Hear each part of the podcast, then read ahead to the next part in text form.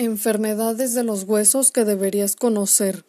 1. Osteoporosis, la más común de las enfermedades en los huesos que llega a afectar alrededor del 20% de los mayores de 50 años.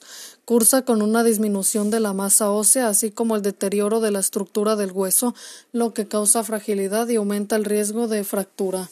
2. Enfermedad de Paget, también conocida como osteoporosis Osteitis deformante es un trastorno progresivo caracterizado por una pérdida de masa ósea que el organismo intenta compensar mediante regeneración acelerada del nuevo tejido óseo. Como resultado se producen alteraciones estructurales que conducen a deformidades, dolor y fracturas.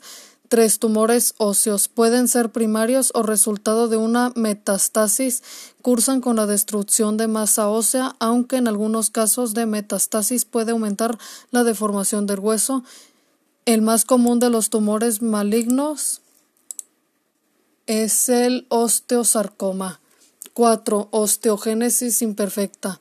Existen varios tipos de osteogénesis osteogénesis imperfecta causadas por diferentes mutaciones genéticas que interfieren con la producción de colágeno. La enfermedad causa una extrema fragilidad de los huesos, haciendo que ocurran fracturas frecuentemente. 5. Osteomalacia. Afecta a la mineralización de los huesos, aumentando el riesgo de fracturas, en especial en la pelvis, caderas y piernas.